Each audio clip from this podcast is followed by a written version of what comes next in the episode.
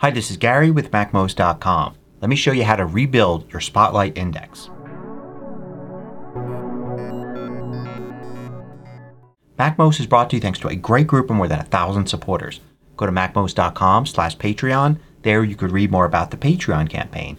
Join us and get exclusive content and course discounts. So when you use a Mac, you probably hear the term Spotlight a lot. It actually refers to several related things. So when you search for a file, sometimes that's called a Spotlight search.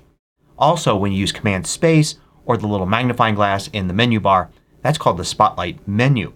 And when you use either of these, you're actually using something called the Spotlight Index to perform the search. So for instance, we can use this button here or just Command Space and it brings up the Spotlight menu. When you type a term here, it's actually searching many different places including web pages, the Photos app, the dictionary, etc.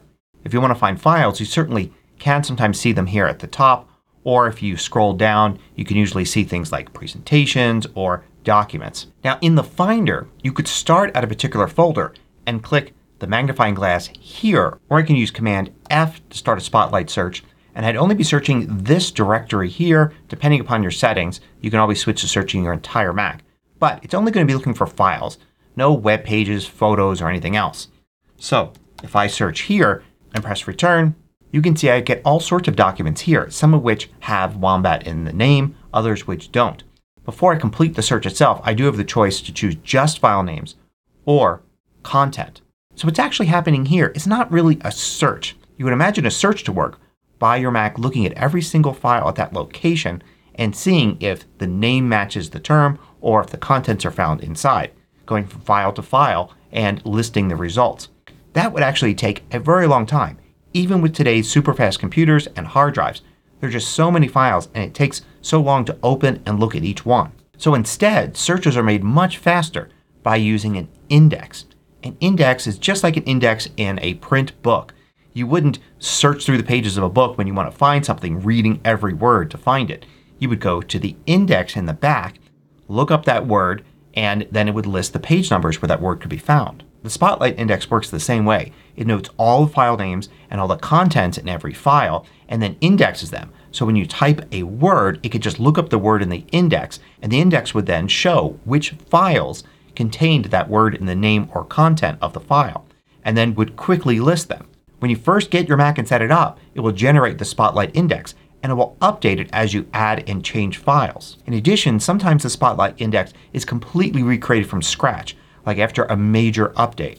And with all sorts of different apps that we download and add to our Macs and extensions and different ways we search and do things, sometimes the Spotlight Index will break.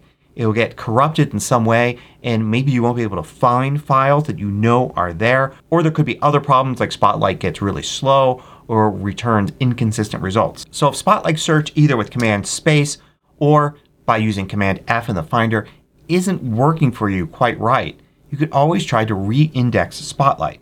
There's a really simple way to do this but it's not very intuitive. In macOS Ventura you want to go to System Settings. You would go to System Preferences before Ventura. Then you want to look for Siri and Spotlight. And before Ventura there's just a section called Spotlight. But in either case you would look for the Privacy button. If you go there you're going to see this window and you could add locations to prevent Spotlight from searching those locations. Now you could use this for actual privacy reasons. For instance if there's a folder that for some reason you never want those files to show up in searches you could hit the plus button here and select the folder and add it. Typically there's no reason to ever do this but occasionally there might be something like a folder filled with files created by an application and they're always showing up in your Spotlight searches.